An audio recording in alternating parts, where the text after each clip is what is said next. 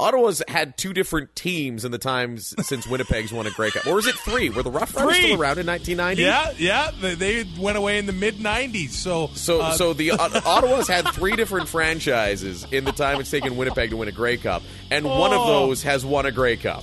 Oh man, Grab some poutine and a double double. It's time for the Two and Out CFL podcast. Every week, John, Fraser To me, if this isn't rock bottom for the Bombers, I don't know what is. and Travis Currah. who would win between the world's fastest cow, the CFL rabbit, or Brandon Banks? will deliver news and fantasy analysis from the Canadian Football League and nonsense. Bad pizza's better than good salad, right? It's true. It, it, it really is. Just like bad wings are, are better than most anything in the world. Can't forget the nonsense. Ready, set, hunt!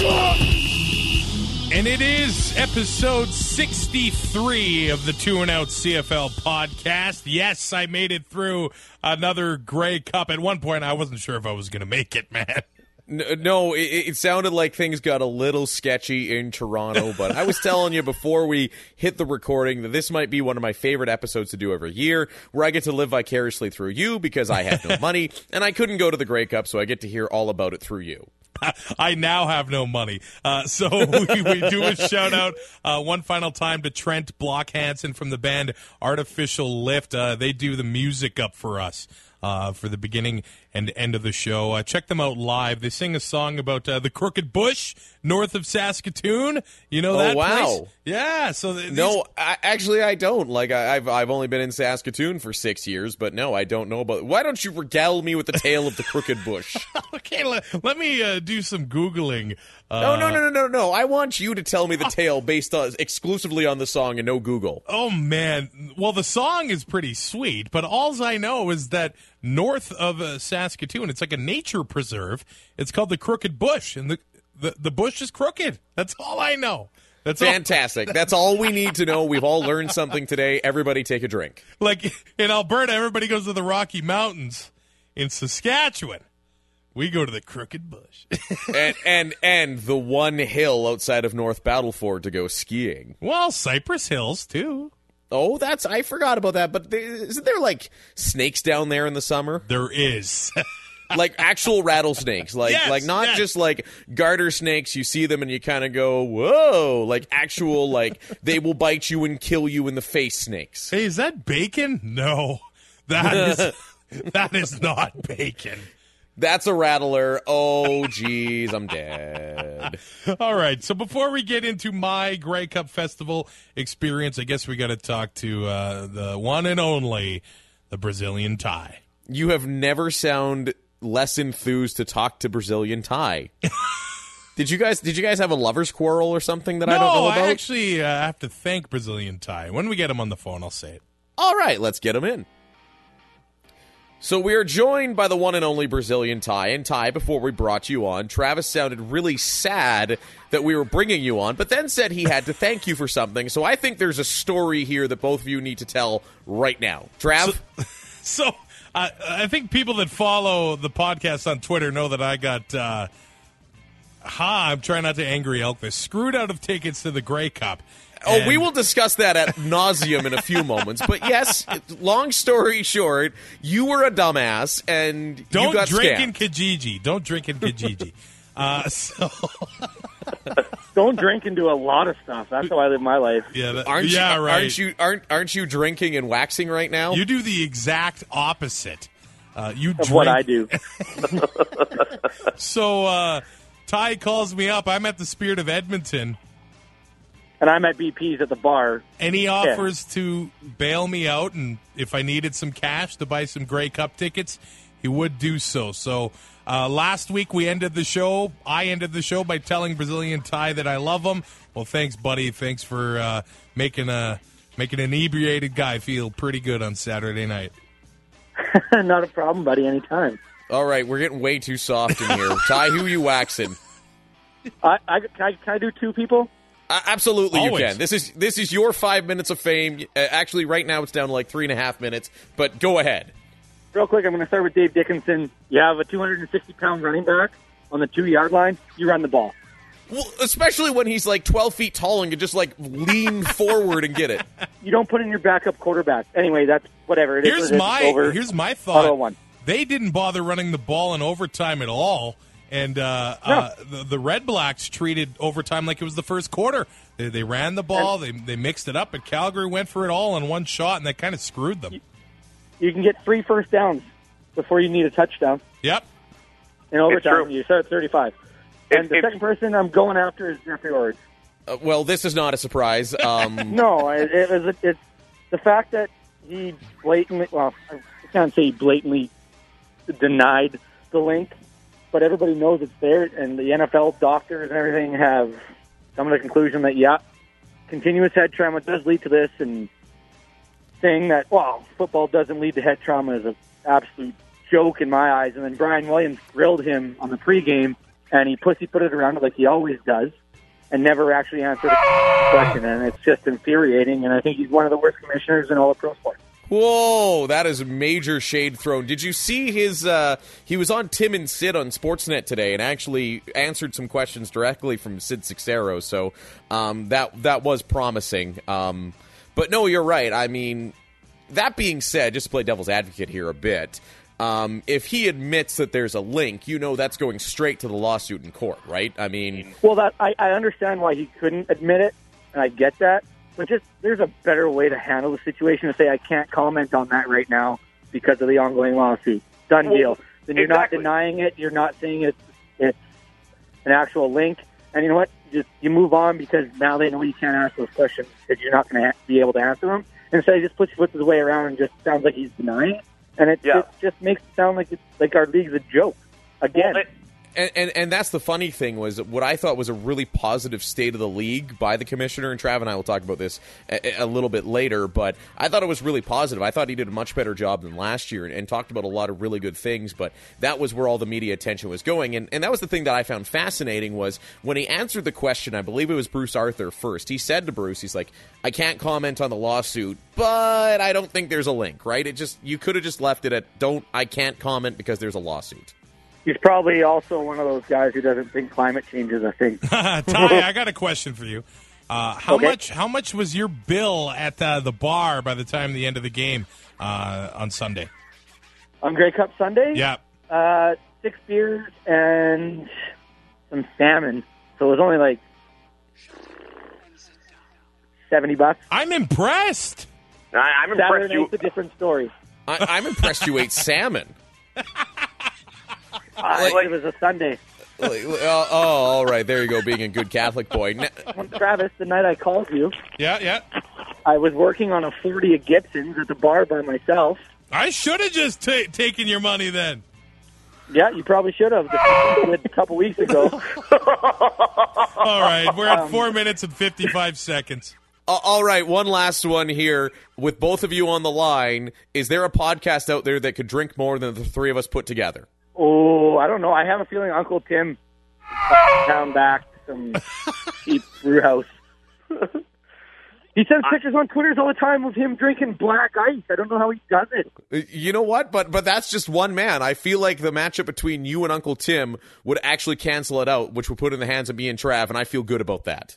Well, I haven't stopped drinking since I got back to work, so Oh my god, I haven't taken a night off yet. Well, that's oh well, that's that's that's spectacular. You know what? I'm gonna text you later tonight after you've had more beer and ask for a PlayStation 4. I mean, if you're throwing money around, right? Okay, we're at like six Well, why, minutes. why not? Hey, you know what? You know my shipping address. I'll, I'll text it to you just to remind you right now. And um, and Brazilian ties. It is the last episode of our season. Um, and you are buying me a PlayStation 4, apparently. Um, what uh, is there anything you want to say to to our listeners? No, Keep your strips clean and the wax hot. no, because if I say that, people can make fun of me anyway, like they have been the last, I don't know, two weeks. Like, I got shut out on a podcast because David Morley didn't do it on Eskimo Empire. Oh, you're going to be his favorite part of this There you podcast. go. I, that, I'm angry out. elking that guy's name. He's, we're, we're going to the news.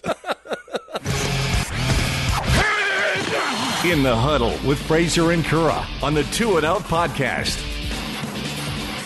You guys should probably hang up. Yeah, Are I you know. still That's a- there? Are you still Yeah, there? Who yeah, said you still could still be here? Man, no, I'm angry elking that guy's name. He's a jerk. Uh, He is kind of a he, he is, but he's kind of hilarious at the same time. All right. all right, all right, Ty. I've texted you my shipping address. Talk to you later. All right, talk to you later. bye bye. News is for Bomb Energy Drink. And actually, uh, this week, was it this time last year we already knew that Chris Jones would be jetting from Edmonton? I think it was it was our season closing podcast that we talked about that at length. Um, Yeah. The only re- the only real news coming out this week. I mean, you had a couple minor player signings. Um, you have kind of the news that it sounds like it's over for at least Scott Milanovich in Toronto, maybe Jim Barker. But the bomb of the week to me was a tweet that was uh, was actually quoted by our friend Lee Jones of CTV Regina. And that was James Franklin, the Edmonton quarterback, unsolicited reaching out to Warren Moon over Twitter and saying, Mr. Moon, I'd like to talk to you about some upcoming decisions about my CFL future if you have a moment. Now, I saw that and I found it very interesting because he's not a free agent. No, he's not. No. So, I mean, what's he going to do if Her- if Hervey wants to trade him? He'll trade him. and so, part of me kind of wondered if it was does he want to try to take a shot at the NFL? I mean, uh, Warren Moon uh, did that and did very Right. well in uh, both leagues, or does he did, did the last CBA basically wipe out option contracts in the CFL?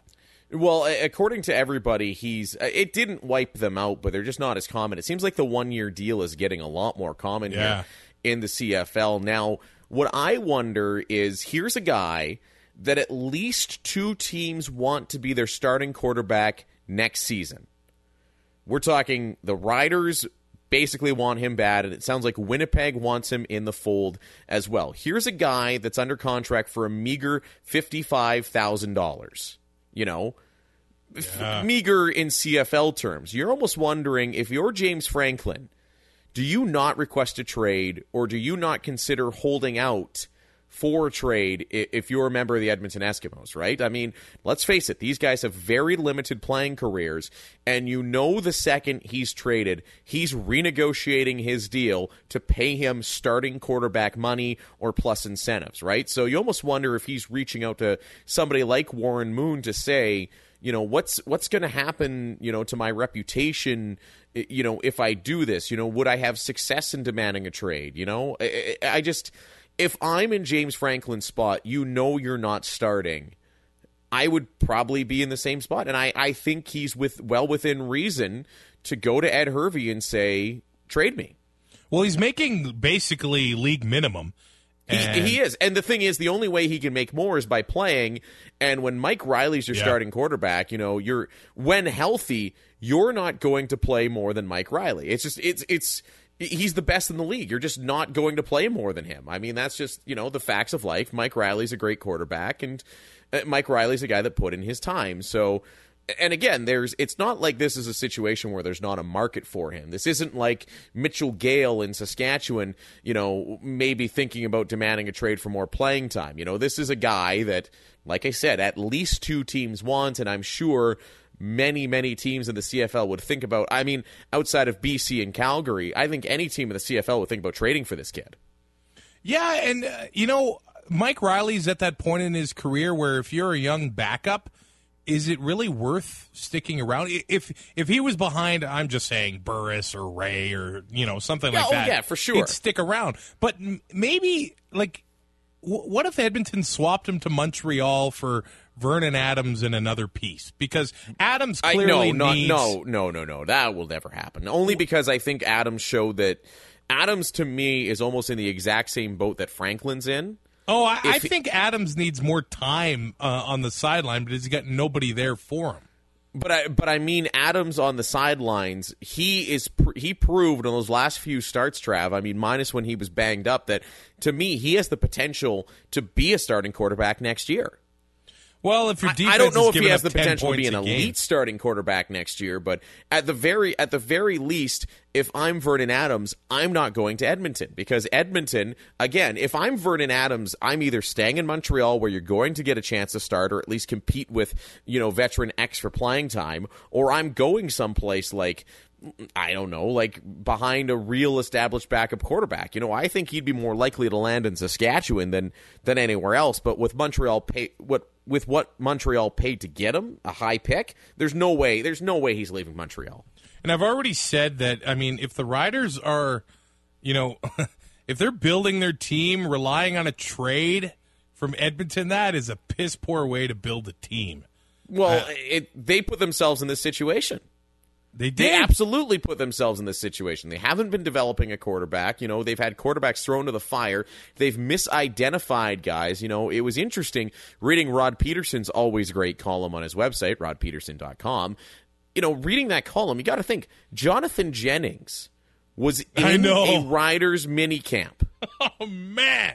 He was there. All they would have had to do was say, "Here you go. Here's a contract. Come Yep. to Saskatchewan. Welcome aboard." And instead, they went with the official quarterback of the Two and Out CFL podcast, Tino Sunseri. And we thank them for that.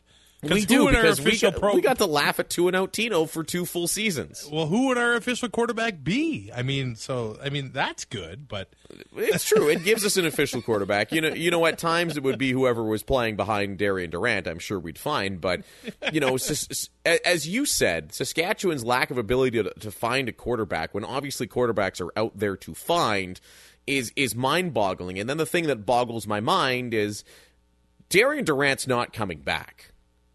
I hate to break it to you, Saskatchewan. He's not coming back. Things talks are not going well. Saskatchewan needs a starting quarterback more than anybody in the CFL right now, and they're not stepping up to the table. You know, here's a guy that took a pay cut to stay in Saskatchewan last year, and to me, at least met expectations with a banged up offensive line. There was nothing that Durant did last season that would say to me, he's done. no, it, he showed me that he's still got it.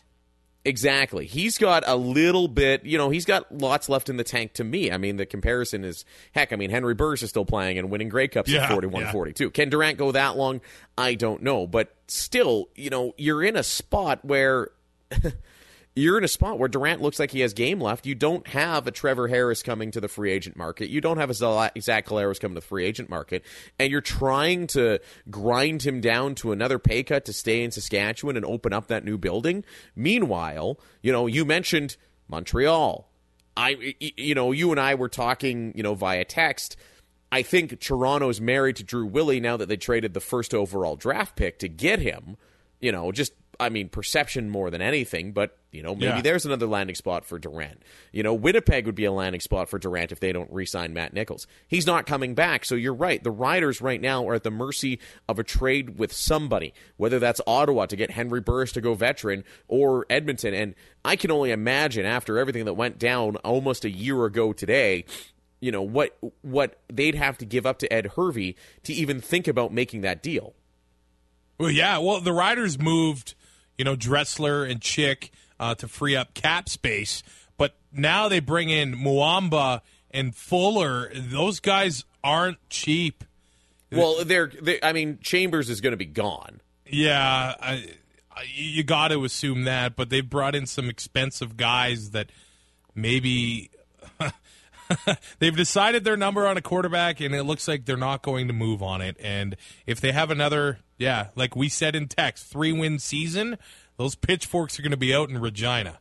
Well, and at least the thing is with the CFL offseason being so long before free agency, it's not like the NHL. This isn't like Major League Baseball where it's okay, the season's over, you got to Yeah. make a decision. I mean, the Riders eh, have some time to kick the tires on Franklin, Vernon Adams Jr., these other young quarterbacks or veteran quarterbacks, and then you know, double back to Durant and say, okay, we'll pay you, you know, because you can't find anybody else. And again, you know, there seems to be a renewed sense of optimism, you know, again from Rod Pedersen and, running into Darian and some conversations people have had with him. But again, Darian isn't, Darian Durant is not the kind of guy, and I know I've interviewed him a ton. Durant is not the kind of guy that's going to go out there and say, "You're right, this is going terrible." You know, I think the closest thing we'll see to it was his end of season, where he kind of said, eh, "Yeah, I'm kind of done talking about this." Right? Yeah. Like I said uh, earlier, uh, last year we knew a lot about coaches and GMs moving around, and uh, the Alouettes are in the search. We do know that for sure that they're they're looking for a new GM. Danny Maciocia has been thrown around, but uh, now rumors of Brock Sunderland, the assistant GM in Ottawa. He wasn't at Ottawa's exit meetings today. Uh, the Als requested permission to interview him, so maybe he's the guy in Montreal next season. Well, I think if you talk to anybody that had a, any player, and I've talked to a, several anonymously that played for and worked with um, Danny Maciocia, any player out there will basically flat out tell you, don't hire him. Well, did he learn his lesson? From what the program he runs in Montreal, what he does works with kids. It doesn't work with grown ass men. Right. And maybe he's learned some lessons, but again, I've spoken to multiple CFL veterans off the record that have all basically said, no, Maciocia should not be there. So, and his absence, Sunderland's absence today at Ottawa's exit meetings, would lead me to believe that maybe these conversations are a little further along than we thought, right? I mean, why else wouldn't he be there?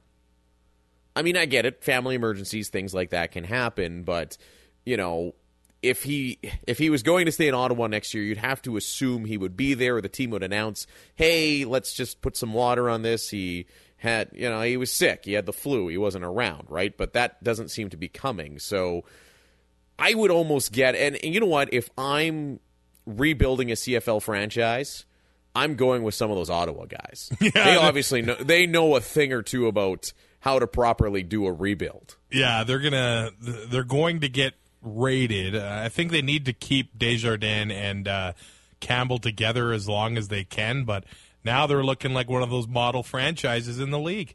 Well, I mean, uh, how many?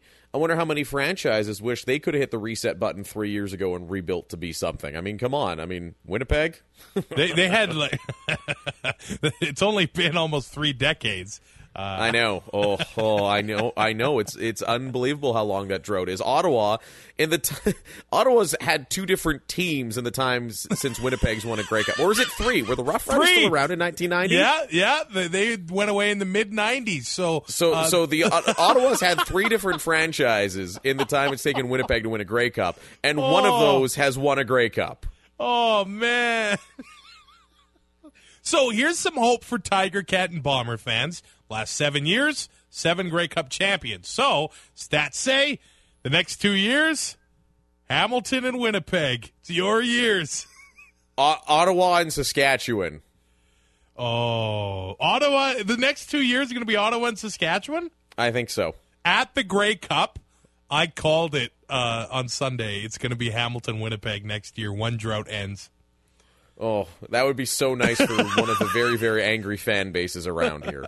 yes, absolutely. Now, ratings for the Grey Cup came in, and uh, I guess on the surface it kind of looks doom and gloom kind of thing. Uh, lowest uh, average rating since 2006, but 10 million unique viewers. Uh, peaked at 5.7 million late in the uh, fourth quarter, but streaming, like you said, up 35%. That's huge. Oh, the, the, absolutely massive. And you're starting to wonder is that cord cutters or just more people gravitating towards watching on other devices, which seems to be becoming more popular. But here's the thing, and it was Dave Campbell from Ched, a, a former guest of ours, that that also said it. You know, the narrative all week, like the entire week, was, you know what, Calgary's going to run away with this. Yep. Calgary's going to run away with this, so why even watch? It just seemed like, you know, everybody was handing Calgary the Grey Cup long before, you know, they ever played the game. And then even early on in the game, if you were just a casual observer, you go, well,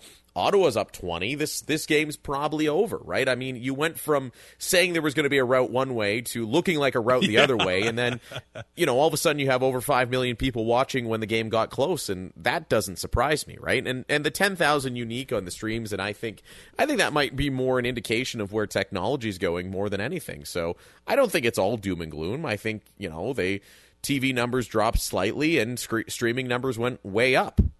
Well, let's uh, let's expand that because media has been crapping on this Grey Cup since Toronto even got it. So it was going to be a failure in their eyes from the beginning. Yeah, but okay, this Grey Cup was a failure. Okay, now uh, let's talk about this Grey Cup. I mean, we'll, we'll we will talk about it. Now, I have reasons. Uh, I'm not giving it an F. I know people give it an F.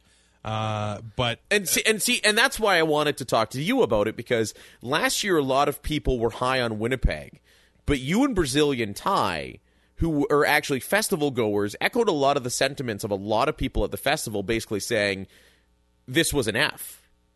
Well, everybody has a different perspective because they have their own experience at Grey Cup because there's so much you can do. I mean, for me, an empty Riderville has nothing to do with the Grey Cup Festival. That's to do with them charging 20 bucks and $11 a beer. That is I'm sorry. But but but Trav, it wasn't it wasn't that much different. When you and I went in 2011. And I never Vancouver- went to I never went to Riderville. Yes, we I, did. I went in. I went in. I, I watched Chilliwack for three songs. I got gut rot and left. The the other the other years I went to Riderville, I went in after twelve thirty when they weren't car- charging uh, cover anymore. Be, because the riders got good in 2010 and 2009. Uh, it was almost a consistent that they would be in the Grey Cup. So they figured, oh yeah, we can charge them uh, twenty bucks and ten dollars a beer. No, but but but but Trav, here's the thing though. I was there in 2007 when it was in Toronto. Okay, prices weren't that much different. You were paying ten dollar cover in 2007, and you were probably paying seven eight bucks a drink. Again, everybody inflation a couple years later, everything the cost of everything goes up. Now, and Riderville was packed, absolutely packed in 2007. And they were in it. They were in it. But uh, okay, in 2012, when you went to Riderville in Toronto, I didn't go. But it's just the thing is the whole festival was empty, and I mean you can say it's because of cost, but I mean there's been costs attached to the festival pretty well since since 2000. I mean as long as it's been around, minus the spirit of Edmonton. Yeah, I guess things need to change regarding that uh, whole uh, convention center format. I, I know it's nice and I, and I know it's you know convenient, but uh, I'm about done with it. I, I, I like that they have their free games and you know the broadcasters and alumni uh, are hanging out there and the, the store is there, uh, the free stuff to check out. But for the most but, part. But the problem uh, is, Trav, is the minute you start going into bars, and I mean that's why the Calgary Stampeders, who knew they were going to be in the Grey Cup, they decided to go with just okay we're just going to hold our party at a bar because they knew that nobody was coming to this grey cup. You know there's a reason that this grey cup has been criticized. I don't want to say dumped on. It's been criticized because you set your ticket price too high. You alienated all your hardcore fans when you reduced the ticket price. You're giving away tickets five a piece to Bell Media employees. There was a lot of good with this Grey Cup, but I mean, it opened itself for criticism. And then you see the photos uh, of Riderville and you see the photos of all the team parties that were at the convention center. See, I think having all the team parties together so you don't have to cab back and forth across the city is a great idea, right? Are they maybe starting to get a little bit too rich? But on the same note, what were you paying? So it was eleven bucks a beer at Riderville, right? Yep, yep. What did you pay at Spirit? Seven fifty. So, so, oh, I guess a significant difference. Yeah, for, for me, when when you drink I, ten beers a night.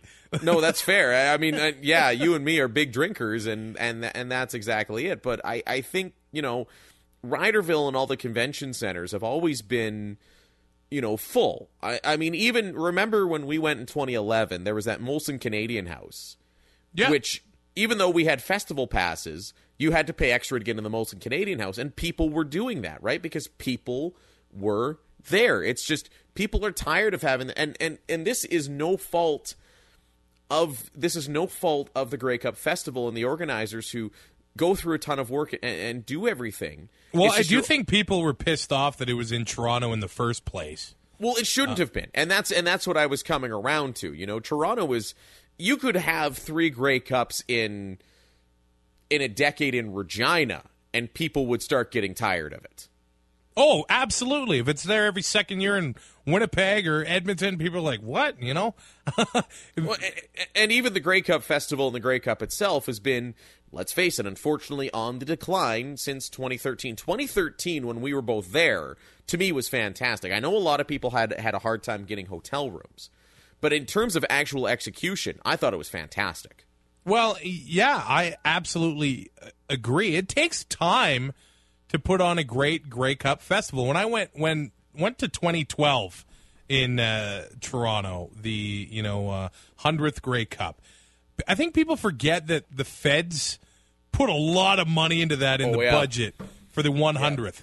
And walking around Toronto, yeah, there wasn't many you know ads or billboards or anything, but man, what is the price? for downtown Toronto to put the the Argos put a lot of ads out this year and lost a lot of money because the stands weren't full. But that airport is huge, and I. I mean, claiming our bags, they had a big 100th Grey Cup four years ago, but the feds helped out with that a lot. Well, and the thing is too with the Toronto fatigue, you know, you're in let's let's people wonder why locals don't go to the games. Let's look at some realities here. A house in Toronto is well above the means of average CFL fans like you and I. Well, walking Right. around downtown Toronto, I could see how they wouldn't care not only about the CFL but about sports in general, man.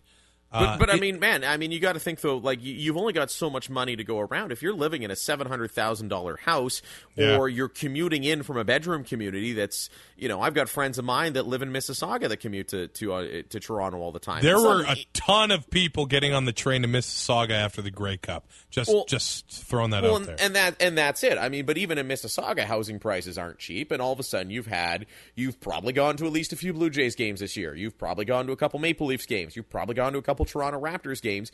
Uh, you've hell, even the Toronto Rock had great uh, had great attendance this year, despite not having a, a, a great season, you know, lacrosse wise, right? yeah. so it's just that with the fatigue of the Grey Cup being there over and over again. And this is the point I've been trying to make on Twitter. I don't. I'm not trying to crap on the Grey Cup. All I'm trying to say, and you know what, the CFL, and this is one thing I'll give Orridge and the CFL a huge amount of credit for.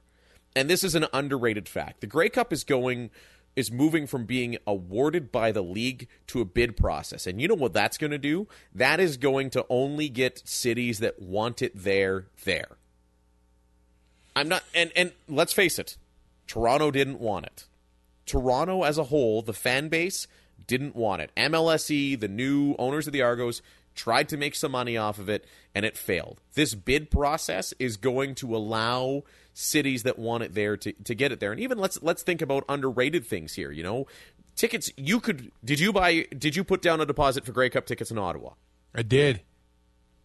Could you do that la- could you do that um, I guess 2 years ago for the Toronto Grey Cup? No. Exactly. You had some phoning you up trying to sell you season tickets so you'd make sure you had your Grey Cup tickets. Meanwhile, you get a pair of freebies from the league because of, of, of your, I'm going to use an old comic book term, because of your boner.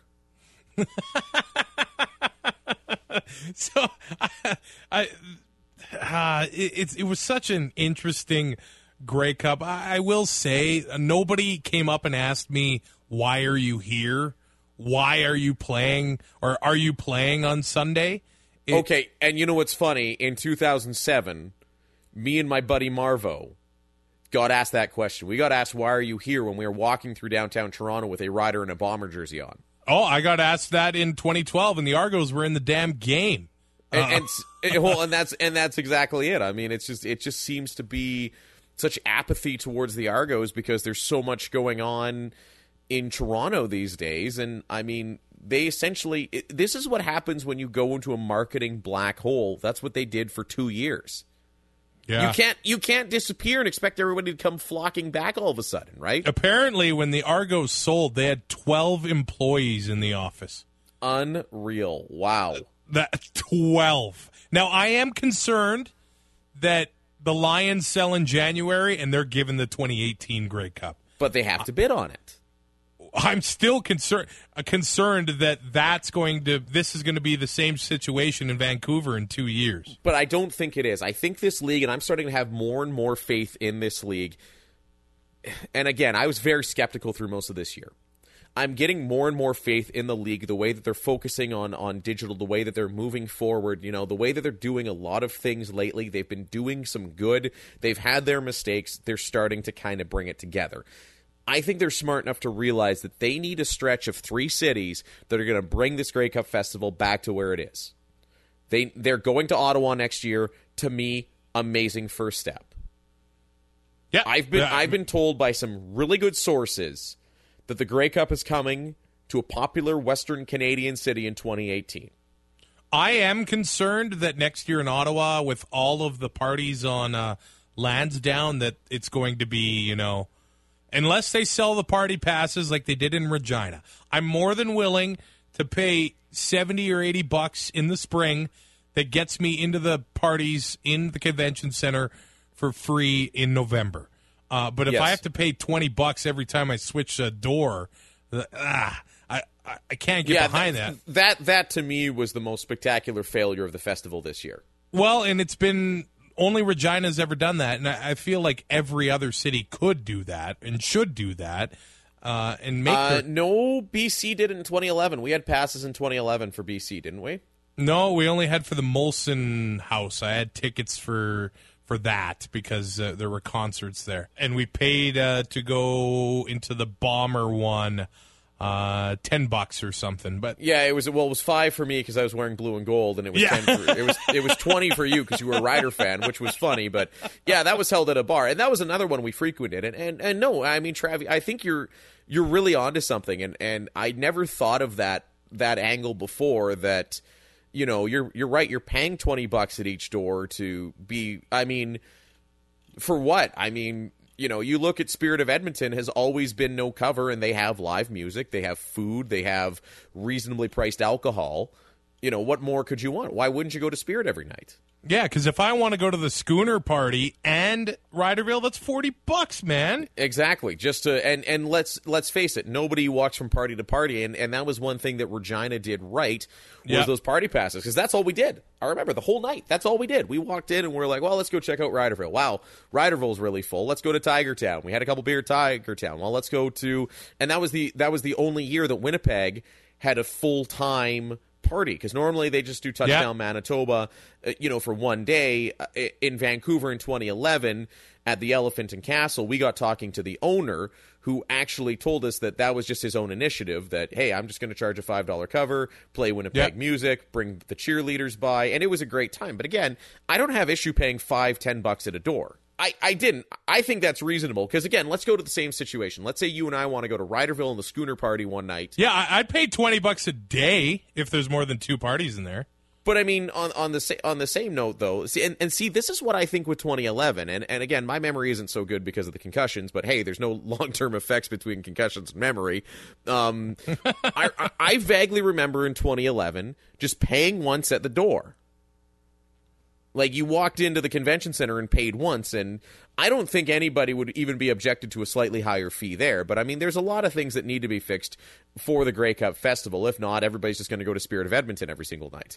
Yeah, Which- so uh, apparently in Ottawa, the offers open up to all teams, including the Spirit of Edmonton. Uh, I have a feeling that the Spirit of Edmonton's going to see the drink prices they want to charge, and they're going to say, "Sorry, boys, we're going to the Sheraton or whatever." or they're or the spirit of Edmonton's going to be in a spot where they want them to charge cover, and they are going to say because that's spirit of Edmonton's thing. There will Yeah. never be cover. There, there will never be cover. And uh, Thursday night, uh, we got to, I got to Toronto. My bag did not get to Toronto. No, really. Which I'm actually fine with. So I, I just got on a train to Union Station, and I'm like, sweet. I don't have to. I don't have to lug my bag to the hotel. it, it's just going to show up.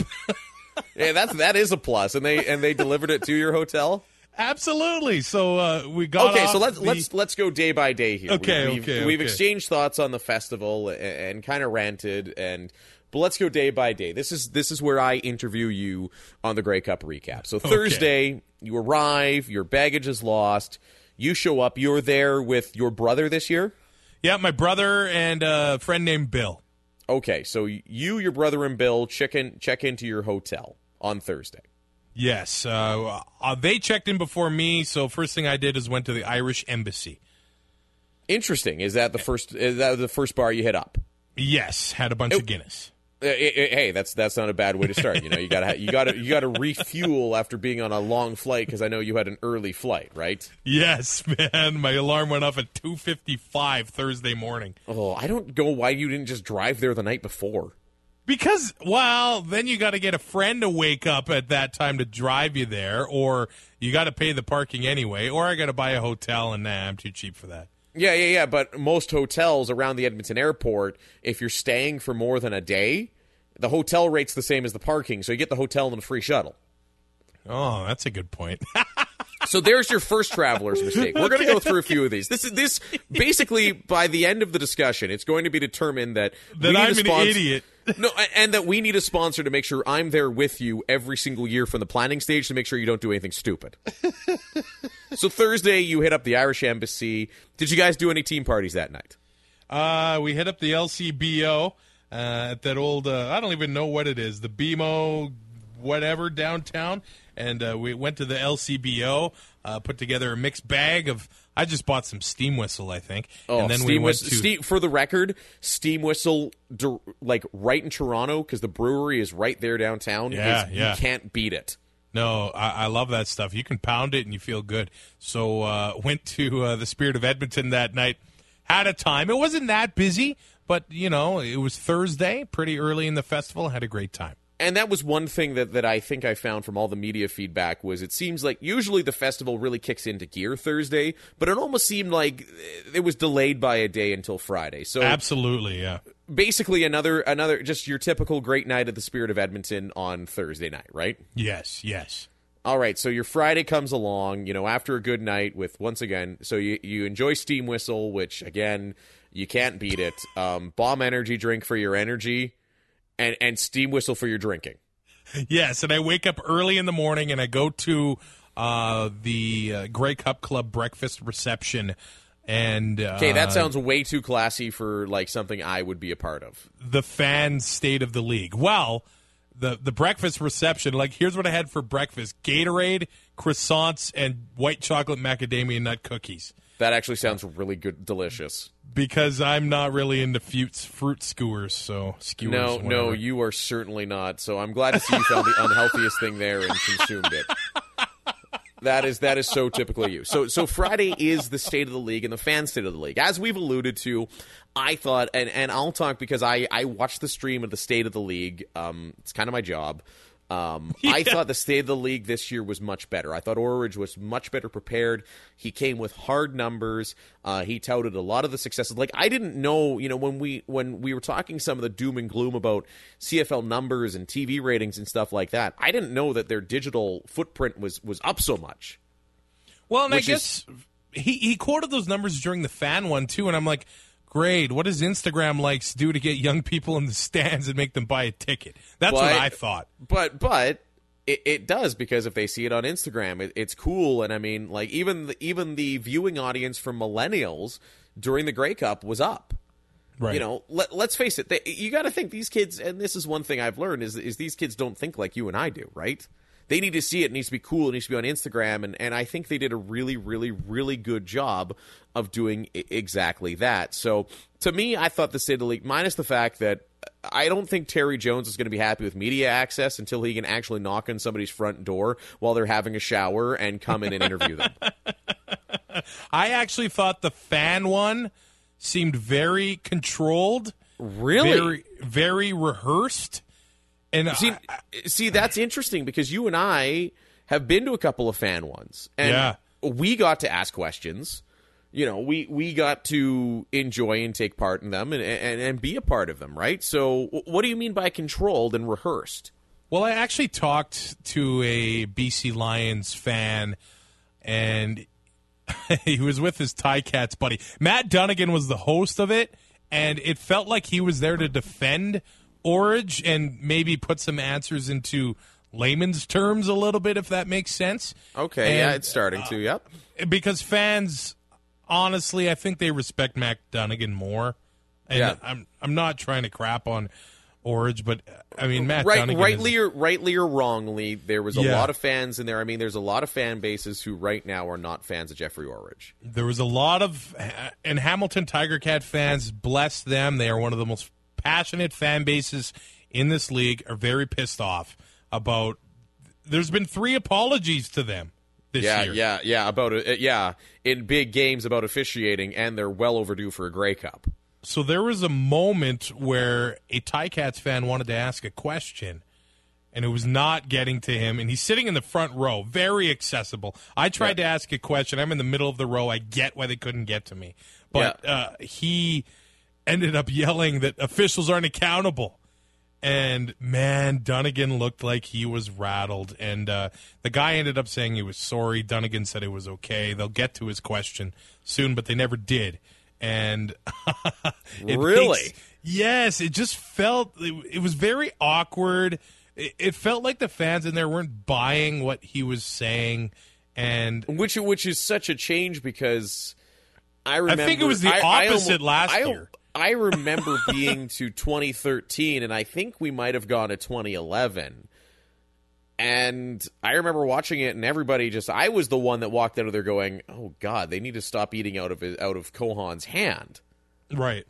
I rem- I distinctly remember that, and, and Mark Cohon said a lot of good things, but I distinctly remember going, "Oh man!" And then even last year's, you know, I, I and maybe it's because I'm skeptical, but last year I thought the fans were easier on Orridge than you know the the media was. Oh, I, last year I thought was the opposite. This year it felt like the fans that had stuff to say weren't given that opportunity. If I'm being uh, quite honest, maybe they really. So, so you did you feel? And let's put on our tinfoil hats a little bit here.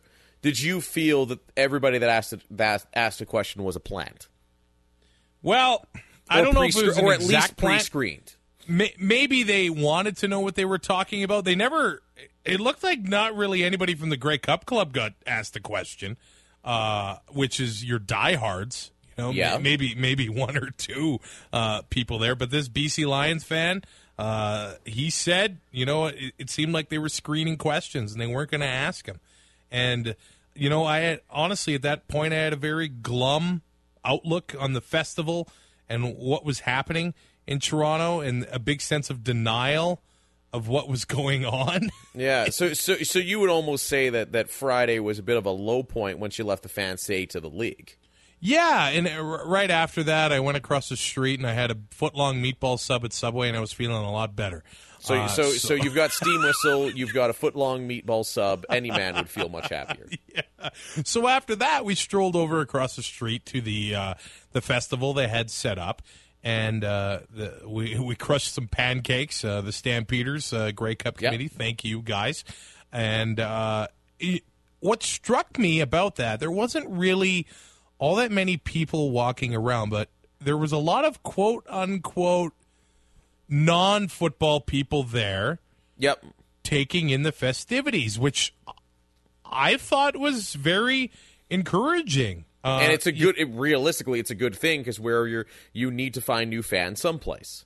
Yeah, there was a lot of people, uh, you know, a lot of different ethnicities there. They were wearing, you know, their cardboard uh, Calgary, Calgary Stampeder cowboy hats and, uh, you know, taking in all the fun. And I was very encouraged by that. So, I mean, So you- so you go from the low of what you felt was a was a poor fan state of the league where the real questions weren't answered to all of a sudden seeing some new fans enjoying the Grey Cup Festival.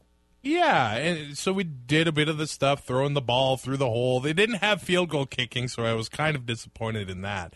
Uh, But did they have the armchair quarterback challenge, which you so soundly I did- dominated me at? I did that on uh, Saturday and beat Patrick and Bill. So You are the a- ultimate armchair quarterback. I'm undefeated at sitting in a lazy boy and throwing footballs somehow. But uh, after that, we went to a tour of the Steam Whistle Brewery. Oh my Which was- goodness, how good is that tour? Man, it is awesome. It is it is you pay for the tour, you get a whole bunch of beer, and you get to see how steam whistle is made. I, I man, I love steam whistle.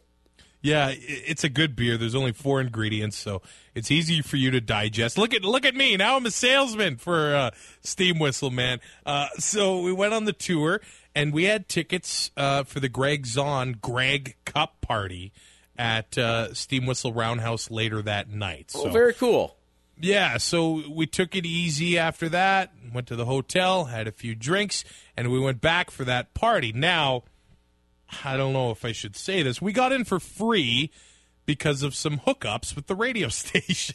Oh, eh, you know what? And that's and that's okay because eh. you one of you okay, let's let's full disclosure here, you know, you didn't big wheel you didn't show up and big wheel your way in. You No, actually so what you happened- actually interviewed or pardon me, one of your sister stations interviewed Yeah. the star of the of the Greg's on party.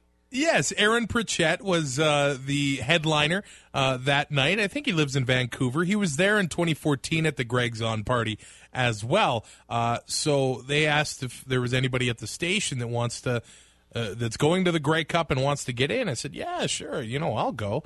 And uh, they got us in for free. It's funny because we're walking in and it's got a lot different atmosphere than the Roxy in Vancouver, uh, which was just a dive bar on. Yeah, yeah, I yeah, think it's on yeah. Ground Granville, and uh, they we we get to the front, and my friend Bill just basically says, "I I, I don't know, you know." Uh, what kind of party this is. And the lady that was letting us in eyes us. We're all wearing Rough Rider gear. She's like, clearly. And we're like, oh man, this is way too classy for us. We walk in, no football fans were there yet. Uh, all wearing suits and ties, and we're rocking in rider jerseys. Oh wow.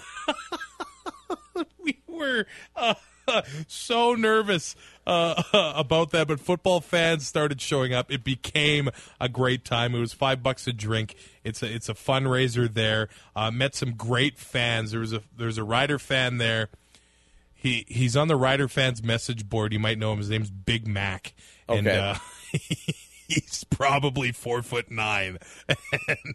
so about the approximate height of a good Big Mac. we had a blast uh, with this guy. We hit up the BPs on Front Street after the Greg Zahn party, and my my uh, my uh, Grey Cup experience was now it took a turn. I was like, yes, right, this is awesome. So uh, we, we were done at BPs at about three. So. Uh, Wow. well done. we packed her in that night and uh, we had an absolute uh, blast. No fights that night. Uh, Thursday, we did almost get in a fight, though. Okay, okay, okay. So you have to yes, let's backtrack to Thursday before we get into Saturday. You almost got in a fight. okay, well. What the hell happened? So I'm sitting there hanging out with uh, Ryan of the uh, CFL Horsemen. Yeah, also a fellow NLL commentator who's uh, been on this podcast uh, Yes. seemingly uh, quite often in my absence. just last week. Sorry about the loss, Ryan. And uh, we're talking about Nick Lewis, and you know he always gets teased about his size a little bit, and the the leader of Nick Lewis Nation, uh, that little fan booster club. Is that a bad term? I don't know. In No, uh, no, I think I think I think Booster Club is better than rabid groupies. Okay, so in Calgary, uh, he's at the bar and he comes over to the table, and my brother says something, and this guy he basically says, uh, "Yeah, you watch out, Rider fans. Nick Lewis will be on your team next year." And my brother says something like, "Yeah, we we need a new right tackle." And and okay, full disclosure, is your brother still blocked by Nick Lewis? no, he unblocked both of us earlier this year. Wow, it's almost like our plea works. So, so you're so so again. Full disclosure: the, if Nick Lewis, you happen to be listening or happen to hear this, it is Patrick being an Rex. But I did laugh, so I don't know if I'm guilty by association. Okay, a little uh, bit, but I, you know what? I'm a I'm a big fan of Nick Lewis, and I've never ripped on him for his I, size. I all like, I like him too. because all he does is catch the football and produce. So, but Yeah. that's a pretty funny line, and I think I think anybody can kind of have a laugh at that one, right? So this guy instantly wants to throw down. Because because of the right because of the left tackle joke. Yes, he's a good friend, I guess, with Lewis, and he wanted to fight. wanted to defend his honor. And I'm like, dude, there's three of us. We're at We're a not- Cup party. You're a Nick we're Lewis not fan. It's gonna happen. We're not small men. Like if Uh. you're if you're that much of a fan of anything, you're willing to throw down over a joke. You kind of do need to reevaluate your own life. And now he's probably going to fight me for saying he needs to reevaluate his own life. So Ryan ended up calming the situation down, and there was an awkward, you know, silence as this guy goes back to the bar. But there was a brawl at Grey Cup uh, that I'll have to talk about when we get to Sunday. But I guess we have to move on to Saturday, the let- day. Yes, the day. Okay, so Saturday. You know, give me. Give me about six words or less on your drinking. What you guys did that day. Keep it keep it tight because we need to talk about the big story from Saturday. Okay, well, Saturday, uh, it ended up being okay. I went to the Grey Cup tweet up uh, that afternoon. Uh, Yeah, you got to meet a lot of people that have interacted with us, which is really cool. Yeah, you know what? And so many people come up to you and they say, "Hey, love the podcast," and it, it's honestly overwhelming. You're thinking, "Man, I'm at the Grey Cup, halfway across the country, or Yeah. all the way across the country, and people listen to this podcast you do, and it makes you feel."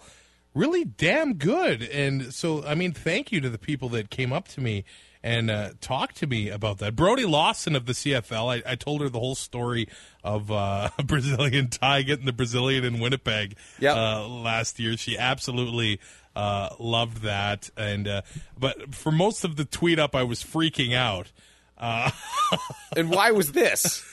because I realized that I had been duped on tickets. Uh, Oh, okay. So, so for a Cup. moment though, just just back to the tweet up for a moment. Did anybody ask where I was, or did anybody care? Well, uh, somebody said uh, Fraser's a and he cuts you off on the podcast all the time.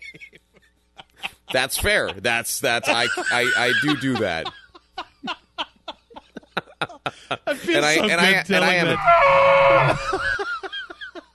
That's all. So I bet you I bet you whoever that was probably enjoyed the hell out of it that I really wasn't around this year. no, there there are people that uh, hey, where, where's that uh, crazy angry? But uh, I mean, uh, I find it crazy that uh, honestly that people listen to this thing in the first place, and then And and and no and and from everything we can tell, we've had thousands upon thousands, tens of thousands of people listen to this thing. So again, thank you. or thirty ev- people listen thirty thousand times or something. You know, That probably 3,000. something like that. But but but regardless, yes, thank you to everybody for for listening. And for the record, I'm not actually that big of a and I don't actually hate Travis. I just when I get fired up, when I get fired up, I tend to cut people off. Well, and usually uh, you go to a Grey Cup, and I've learned this, I guess, the past few years. Don't make plans uh, because you're going to fail them. You're you're not going to be able to come through. And you know, I feel bad. You know, there was a lot of people I met. There were more than I wanted uh, to meet, but there's so much going on that you just can't come through. And uh, No, and th- and that's and that is one lesson I learned and will stick with. You're right. Don't try to make plans. Yeah, I know Dusty Foot Dre, uh, Andrea. She ended up coming up to me and saying uh, that I make her laugh, or we make her laugh. I, I was going to take all the credit there. Uh, while while she's walking her dogs in Ottawa, so to hear stuff like that, I, I think is uh, really really cool. I thought she was saying that we make her dogs laugh. Oh. but no, And, because you know you have such a great grasp on the abilities of a dog to laugh. Whatever she she she follows you and not me, so clearly we know who her favorite is. Hey, look at that! so I, I met a lot of those Red Blacks fans and a lot of uh, Argo fans. You know, everyone that was so so cool at the Grey Cup. And I'm sure most people thought I was insane at the tweet up because people are like, "You got screwed out of tickets," and I'm just swearing and I'm, I basically want to throw my phone across the room and I'm not tweeting anything and you know I'm being an app. I'm being kind of a jerk. So So people probably thought you were me. yeah, I should have put uh, Fraser play by play on my uh, old name tag. I was Prob- pro- there. probably would have made a lot more sense. Okay, so explain the that that you listen to and thought would be a good idea to follow through with Ah. on this ticket. And, and okay, again, before everybody gives me crap for being mean to Travis on this one, we've talked at length about the situation on and off air, and I have fr- I, I ba- he told me to tee off. because people it was funny because people would ask me what happened and i would just get mad you know I- Right, and yeah. I, I feel I, I i just got you know i just got that's all you need to know you know because i was so mad Well, well, and it's even like when I found out about it, I texted you, but I, I mean, in, in in fairness, I was texting you not to not to rub it in. I was trying to say to you like. Hey man, like I have friends that have connections. You know, maybe you can Yeah. meet up. What can happen here? Okay, so so I- so first, tell us the story of the scamming. So f- I put the ad on Kijiji Friday. Uh, I need uh, tickets, three tickets for the Grey Cup. Looking to pay about 150 bucks. Yep. And we get this message from this person that apparently works at uh, TD Bank, and uh, they've struck a deal. I feel like an absolute idiot now. Uh, they- it's but just tell the story, all right? Tell tell So the the- story. so they've struck a deal with uh, the CFL, and uh, basically the payroll department has control of these tickets. People are going to look down on me after this. Uh, they have control of these tickets now. I have to go to the bank and put money into this account so I get tickets onto my Ticketmaster account. So she has my name, she has my uh, email. So that's all you need for Ticketmaster transfers, right? Right. Uh, and you know the way that this person was talking to me, I've dealt with scammers on Kijiji before, yes. and usually after four or five questions, they're like, "I'm moving on." Yeah, yeah, they give up pretty quickly. I talked to this person in text all Friday night, all Saturday morning. So they were a dedicated scammer. Oh, yes. Every question that I asked, they had an answer for. And I'm thinking, oh, man. And, and then Saturday, they text me the bank numbers, and I'm thinking, who would text me their bank numbers? A scammer You know? that wants you to put money in their account. Yeah, at the end of the day. So, long So- story short, I think that's about all you need to know. I put money into this bank account, and I don't get tickets. So yeah, because obviously when you put the money in, they just ghosted you. Yeah, it's probably a Nigerian prince or something like that. Well, but probably, but I mean, in, in all fairness, in all fairness, the story smells super fishy, and I and I never would have let you do it if I was there. I would have slapped you in the. I, I get it, and I, But, but I it get does. it now. But, but you know what? It does sound legitimate. Well, and here's the thing: Th- these scammers they find something that tugs at your heartstrings, something that you're passionate about, and obviously the Grey Cup is one of those things for me. Yeah. So uh, I was like, oh, all right. It was the ultimate big city thing happening to a small city. you know, Like, welcome to the bigs, kid. Yeah, here Uh. you go. Here's a real scam to really get you. Yeah. So I, I've since talked to the bank. I've since talked to the Toronto police, and uh, they were very, you know, cool, understanding. It's probably their job, especially if you work for the police department, not to make. Uh, well, and these- the, and the thing is, it can happen to anybody. And like you said, Yeah. these sca- these scammers did their homework. Because you're right, I've purchased tickets in eh, off of Kijiji before. I, I mean, especially you know, I'm going to say like Winnipeg Jets games. I've been to a Jets game, and and that was Scammer City. I've sold cars at Scammer City. You know, I'm I'm sure they realize that this can happen to people. Especially you get excited about the potential of going to the Grey Cup game for price that you want for a good price. A- Yeah. And and on top of that, like you said, you weren't exactly in the right mind. You'd been boozing all weekend, so you know what? I think it's I think it's sympathetic. It's just you know they well, and I've sold tickets where no when, when when somebody doesn't trust you, and that's not a good feeling. When you, when you just want to get rid of tickets, yeah yeah. And, and somebody, you're right because I've been in the same. I've been in that same spot. like I'm legit here, you Yeah, know exactly. So- but but I mean, and that's why the trust isn't there for people, right? Yeah, and I totally get it. And at the end of the day, I was out 180 bucks uh, Yep. because we split the money. And at the end of the day, it, it did end up working out. So I, I Now- talked now- to you. now. Let's now. I want to know how it worked out and what was the process of it working out because to me, that's that's the silver lining of all of this. Okay, so Saturday night, I'm walking back to the hotel. From uh, the tweet up, and I am just absolutely terrified uh, to go face to face with my brother and uh, Bill Yep. because I'm like, oh my god.